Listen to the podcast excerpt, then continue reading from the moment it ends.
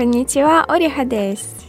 こんにちは文化放送ディレクターの高橋です今日はウクライナの公式的と非公式的なシンボルをテーマに話していこうと思います。はいまず、公式的なシンボルといえば、ウクライナ憲法に定められている3つの象徴があります。うんそれはウクライナの国旗、国章、うん紋章ですね。ああはいはいあの槍みたいなやつやんな紋章って確かはいはいはいはい軍隊のマークについてるやつやんねうん。そうやまあ、パスーポートに。パスポートとかはいはい。うんうんうんそして国家ねです。うんもちろんそれぞれの意味を持っています。うんもちろんうんはい。国旗は？次は青と黄色ですね。なんか一説によると麦畑と空みたいな一説もあるけどなんかでも他にもみ調べたらあったまあ、確かに、うん。確かにウクライナの国旗の色はうん。そのような連想を、うん。えー呼び起こしますね。うん。これはウクライナの街以外の一般的な景色ですね。黄色の小麦畑と青空が広がっている景色です。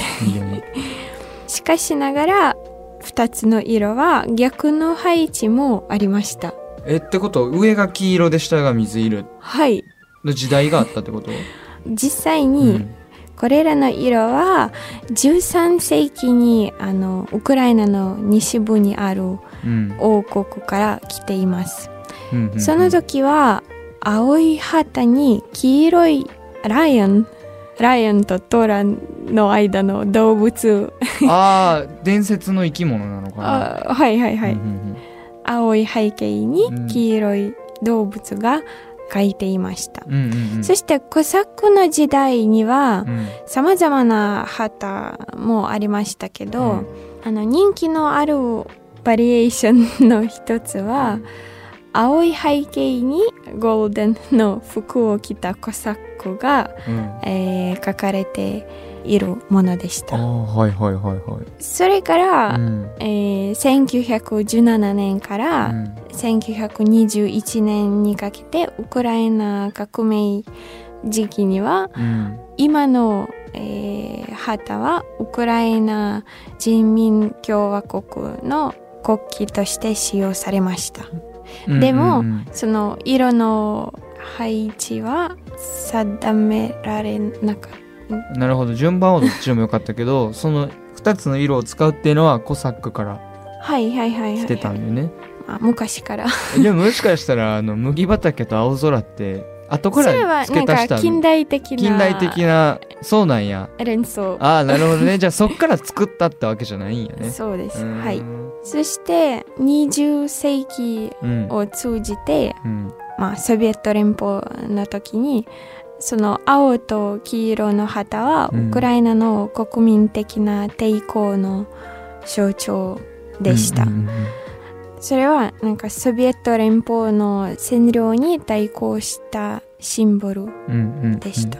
そして結局独立した時に水色と金色の旗は国旗になりました。あれはじゃああの国章っていうんですか？よくウクライナ軍の旗とかに貼ってあるやつよねあれ何なんでしょうか？トレズープ。うんそううんうん。えそれтризубとはななんすか？тризубという言葉はうん。なんか三つ三つのなんという。はいはいはい。три は、うん。えー、триは日本日本じゃない3つって意味よね。三つ。うん。英語も一緒よね。 tri ってトリリンガルとかのね、зуб は зуб はね。まあ一般的に歯ですけど、3本の歯かその、うん。いえいえいえ。あの、うん。槍みたいなでもあれよね。あのトリーズブっていうのはあのキーウ大公国から使われてたやつなのよね、うん。はいそういうことか。だから、まあ、ある意味このキーウ大公国はうんうんうん。ウクライナのねシンボル的な王国でもあるんだろうね、キーウ大公国のヴォ,、うん。ヴォロディマルうん、大公の紋章、でしたうん。その時のうん。金貨と銀貨。あーはいはいはい、はい、あのコインコインですね。うん。コインにその、えー紋章もうん。ありました。うんうんうんキーウにあるデシャテンナという教会うん。にもレンガ、うん。えーには紋章のうん。刻印が見つかりました、うんその、えーデシャ昔から。テデシャテンナという教会はうん986年から建設されまえした、ー、じゃあ1000年ぐらい使ってるマはいーはい。クなんよね、あその、うん。まあウォロディマル大公は、うん980年からうん。1015年までに大公でした。彼はキーウ大公国の領土にうん。クリスト教を導入しました。そして、うん。彼の姿と彼の紋章は今、バチカン四国うんのサンペテロ大聖堂のモザイクにも描かれています。このトリーズムが？はい。へえ、はい。俺そう今調べたんやけどさ三叉草っていうトライデントですよね。えーおそらく。はい。あれポセイドンとかが持ってるやつ、うんうん。はいあの。マインクラフトやってる人はトライデントと はいトライデントですはい。をモチーフにしたはい。やつみたいですねはいこれだからさっきパスポート見せてもらったけどパスポートの中にもねはい。書いてある日本は桜とか書いてあるページにはい。はい。これが書いてあってキーウ大公国から続くウ。クライナはい。民族のシンボルみたいな、千年の歴史を持つうんそうよねです。そうもうキリスト教以前からずーっと使ってた。っていうことになるよねはい。はい。うんうん今の紋章に見たら、うんうん意味を読み解くことができます。うんあのよく見たら文字が見えられます。え？まあ確かに バルバドスの国旗で言うたらシンプルなトライデントだったけど、うんうん結構確かに線が多いもんねそうですね。ウクライナの、なんかその、まあ、ウクライナの文字が、うん。えーあそう。見えます。読めば、うんウォラという言葉が見えます。うん。うんウクライナ語では2つの意味がうん。持っています。一つのは自由さ、うん。そして意志。意志が強いとか。の。石ね。多分石が強いの石なのかな、うんはい。うんうん、なるほどなであとは国歌よね。はい。ちらっと聞いたけど最近作曲されたものよねはい。音的に、うん。1862年えーにパブロ・チュベンスキーという作詞書きました、そして曲は1863年にミハイロ・ヴェルベイツキーが書きました。近代的な。近代的な。多分独立にあたって作ったみたいな感じなのかな、うんえーそしてあの憲法で定められた国家は、うん。まあ、もちろんちょっと編集されました、主な内容は我らは自由のために魂と身体を捧げうん。うん我らがコサックの子孫であることを示そう。うん。そして我らの敵はうん。太陽の前梅雨のように我らの敵が滅びるだろうんうという言葉です、なるほどなまあだから戦ってウクライナ人の自由を守っているみたいなそう ですことなんだろうね。まあどこの国家もそうだけどまあね。た戦うまあその物理的な戦争だけじゃなくてもね。そう、でも大体調べたらねやっぱり国の歌やからね。うん、国が国で入れるために自由のためにっていう歌が多いよね。はい。みんなをうん。なんか団結するために、ここまではある意味だから法律とかで決まってるシンボルの話をしてたけど、まあ、ちょっとだけ非公式にシンボルになると例えばはい。人物とか結構シンボルになりうるよねここから、えー例えばそうですね。お札とか。ウクライナは誰一番お札に書いてある人といえば誰ですかっていう日本で言うとね諭吉って言いますけど1万円札に書かれている人福沢諭吉っていう作家のねが書かれてて、はい、ウクライナのうん。札にも作家、作家なんや。はい。一番有名な人？例えばタラス・シェフチェンコあとイワン・フランコレセ・ウクラインカーテレホリスコダ とか。え まあいろいろ。あ政治家も、ー、書かれてえーる、書かれています。ミハイロ・フルシェフスキーという政治家、うんうんうん、ソビエト連邦の前のウクライナ国家の政治家、あーとかえねーはい。あれも書いてあそっねして。そしてあの、うん。そのキーフル市キのーフル市ささっき言ったうん。ヴォロディミル、うん、対あー抗はいはいはいはい。とヤロスラフ対抗ほー。なるほどね。えちなみにそのテラスチェフチェンコって、うん。キーウ大学の名前にもついてはいるよね、私だからのそうよね。母校についてるよね。あれって実際な作家って言ったけどどういうことをどういう本を書いたというかどういうことをしてた人なんですか？19世紀の、うん。えー詩人と画家でした。あれでしょ？ん濃度というか農民たちの解放とかをやってた。ああそうそういうことでしょ、はい。農民の自由をそ勝しち取ったというか、あ自分もそのあ出身やんね。農民の生まれたである意味だから政治的にも影響があったというか、ん。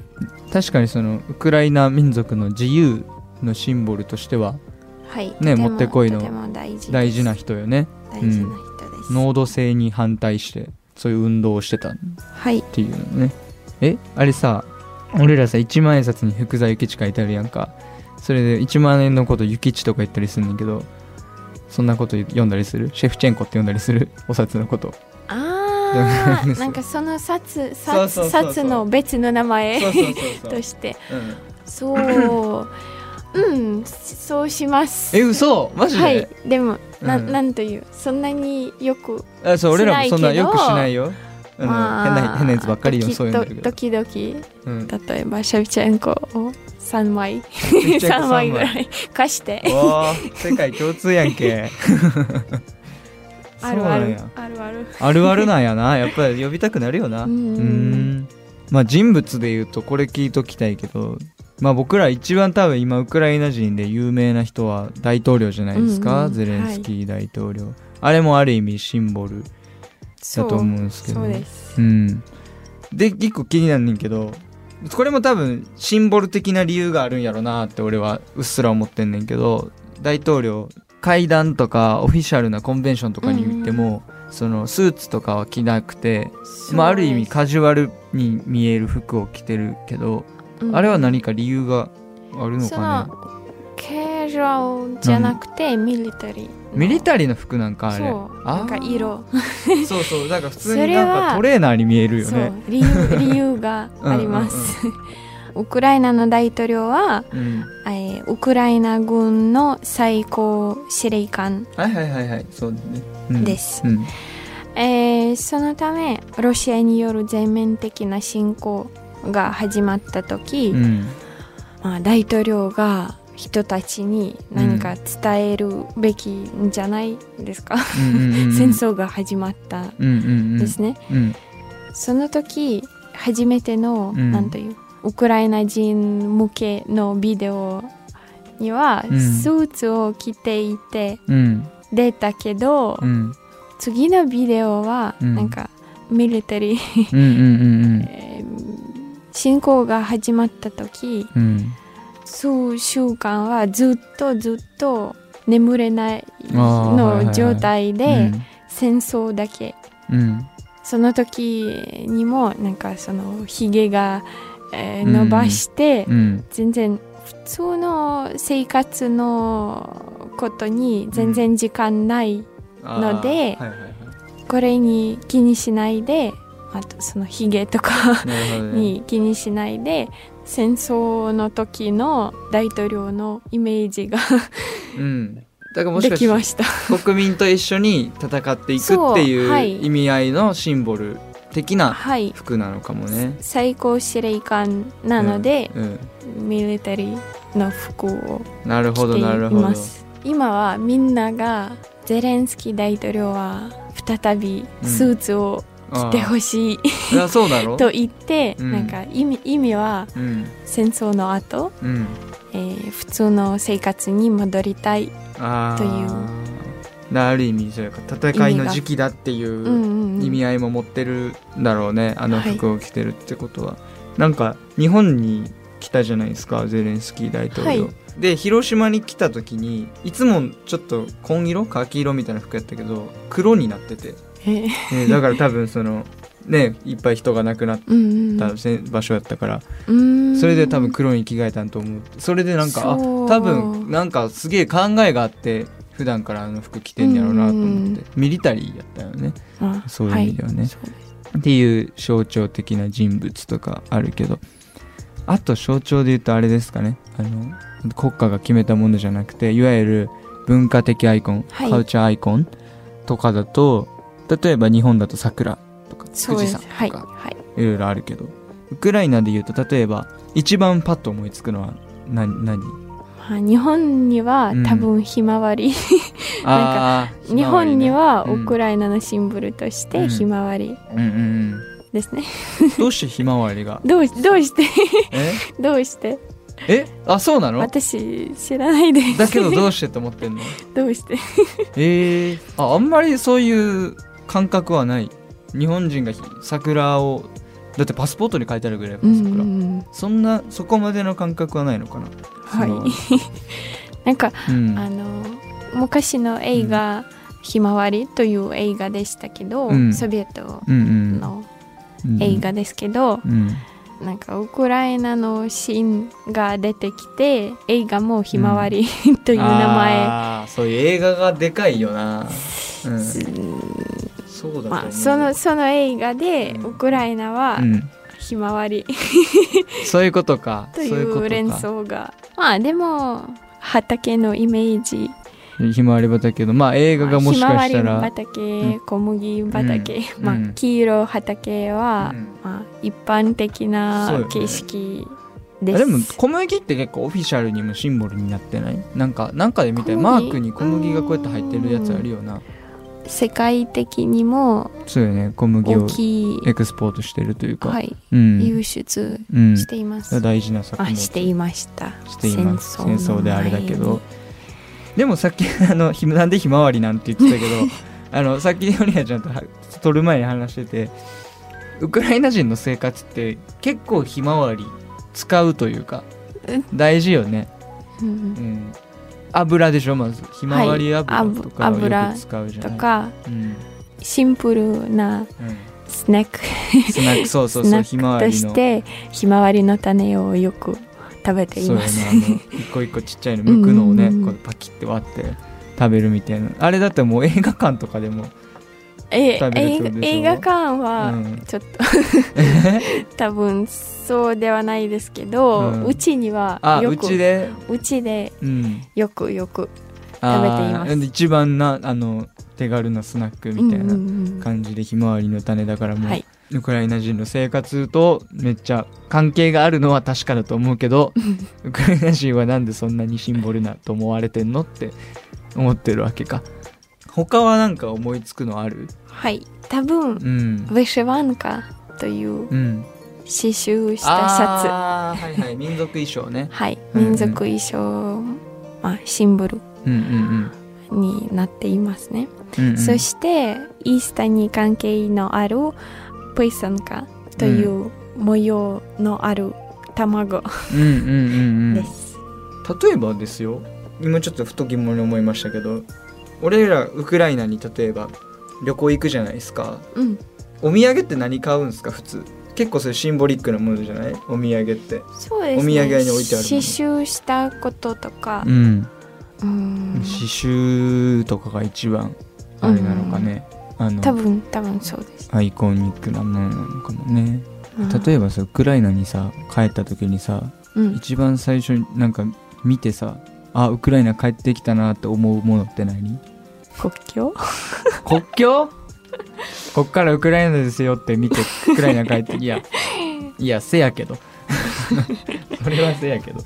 そんなところですかねウクライナのシンボルというか。ウクライナのシンボルでした。聞いていただきありがとうございました